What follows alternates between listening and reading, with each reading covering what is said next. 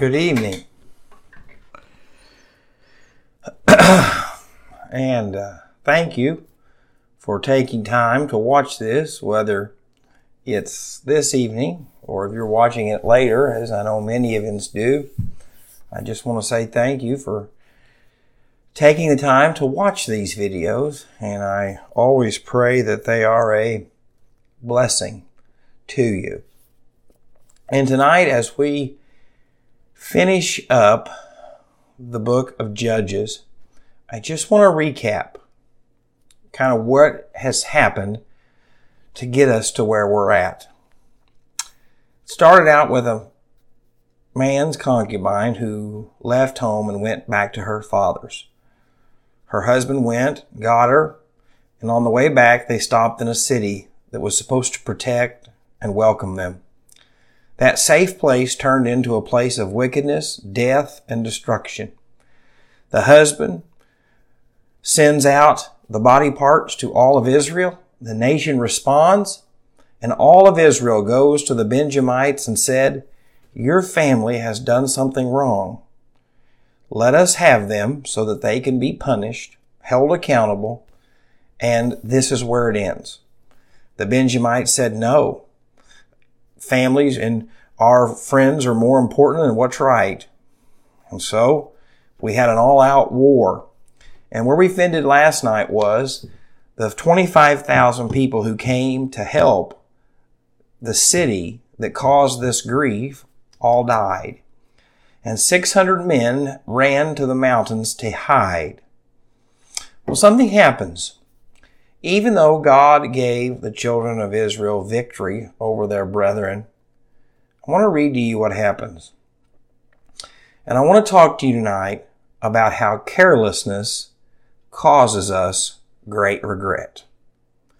Carelessness causes us great regret. Look what it says here in verses 1 and 2 of chapter 21. Now the men of Israel had sworn an oath to Mizpah saying, None of us shall give his daughter to Benjamin as a wife. Then the people came to the house of God and remained there before God till evening. They lifted up their voices and wept bitterly and said, O Lord God of Israel, why has this come to pass in Israel that today there should be one of the tribes missing in Israel?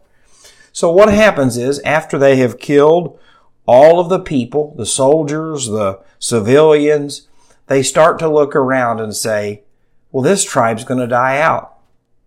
This tribe doesn't have the ability now to reproduce. There's only 600 men left. And they all swore that in Israel, none of their daughters would marry a Benjamite. You see, friends, in that moment, their quick oath, which God never told them to make, came back to cost them greatly.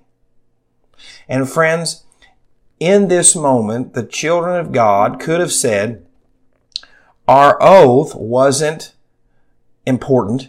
It wasn't something that God had forced upon us. We're not going to stick to that. But they honored their word. And you see, that's so important, friends. Even when our word is given in a careless manner, even when we say something that we shouldn't, we have two options. We can apologize, find forgiveness, or we can dig our heels in and reap the consequences of our actions. You see, one, they should have never made an oath. Two, they should have never put themselves in this situation. But here they are. And so, I want to read you the very last verse in this chapter because I don't want you to think that this is something God approved of. It just shows how wicked our minds get when we get into a tough situation. In verse 25, the last chap- verse of this chapter says, In those days there was no king in Israel. Everyone did what was right in his own eyes. So the children of Israel's answer is this. They go around and find out which town didn't send any soldiers to battle. And they find that there was one city that did not send any soldiers to battle. And so what they did, that city that did not send any soldiers, they went in and they murdered all the men and all the women who had known a man or who had become an adult. Murdered all of them.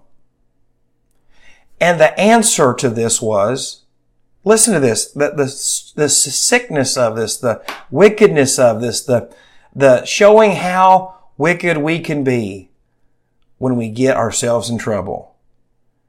Look at it says in verse 20. Therefore they instructed the children of Benjamin saying, Go, lie in wait in the vineyards and watch. And just when the daughter of Shiloh's come out to perform their dances, then come out from the vineyard and every man catch a wife for himself from the daughters of Shiloh. Their suggestion is, we're not going to let you marry our daughters who could willingly do that. We want you to snatch a bunch of teenage girls and take them home and marry them. You see, friends, the Bible is honest. It's honest to show us how wicked we are. It shows how honest here the nation of Israel was in their sickness and depravity toward God. And friends, today I want to challenge you tonight. When your tongue gets you in trouble, like it did these people, what's your answer going to be? Now, I don't think it will probably ever be that you go and snatch a child from their home. But friends, we can do just as much damage to the people that we love, to the people that we care about, to the people we work with, to the people we go to church with. When all the children of Israel had to do, they wept before God, but they didn't get an answer. They worshiped God, but didn't get an answer. And so, friends, tonight, always remember this that God is willing to forgive. The Bible tells us when we've wronged someone, like has gone on in this text, where to go, ask forgiveness, make it right. Because if we look for solutions that are contrary to God's Word, it just makes our messes worse. It just makes our heartbreak greater. It just divides more. It just tears apart greater. And friends, as we end this chapter of this fantastic book, it ends in a low and broken point for the nation of Israel. They are just a mess. But friends, I want you to know something. Even in the wickedness of their sin, God never abandoned them. And tonight, I don't know your background, I don't know your story, but I can promise you this.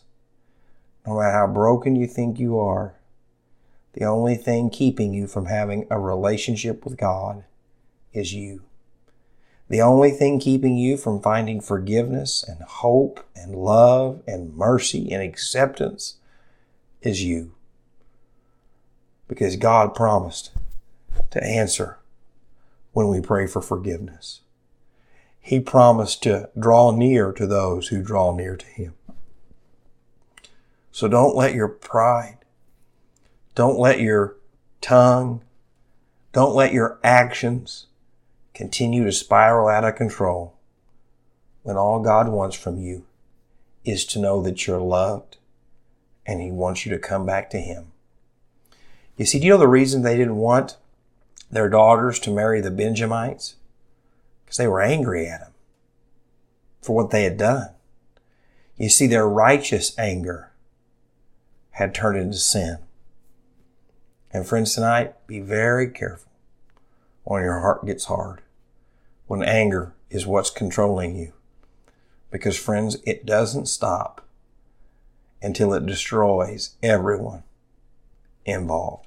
And so as always, Please know that I'm praying for you. I look forward to tomorrow night starting the book of Ruth with you. It's a wonderful book, a wonderful message, and I believe that after a hard book like Judges, where we talked about some hard stuff, it'll be a blessing just to kind of take a refreshing look at this wonderful book titled after this wonderful woman. And so as always, I'm praying for you and may God richly bless you and your family.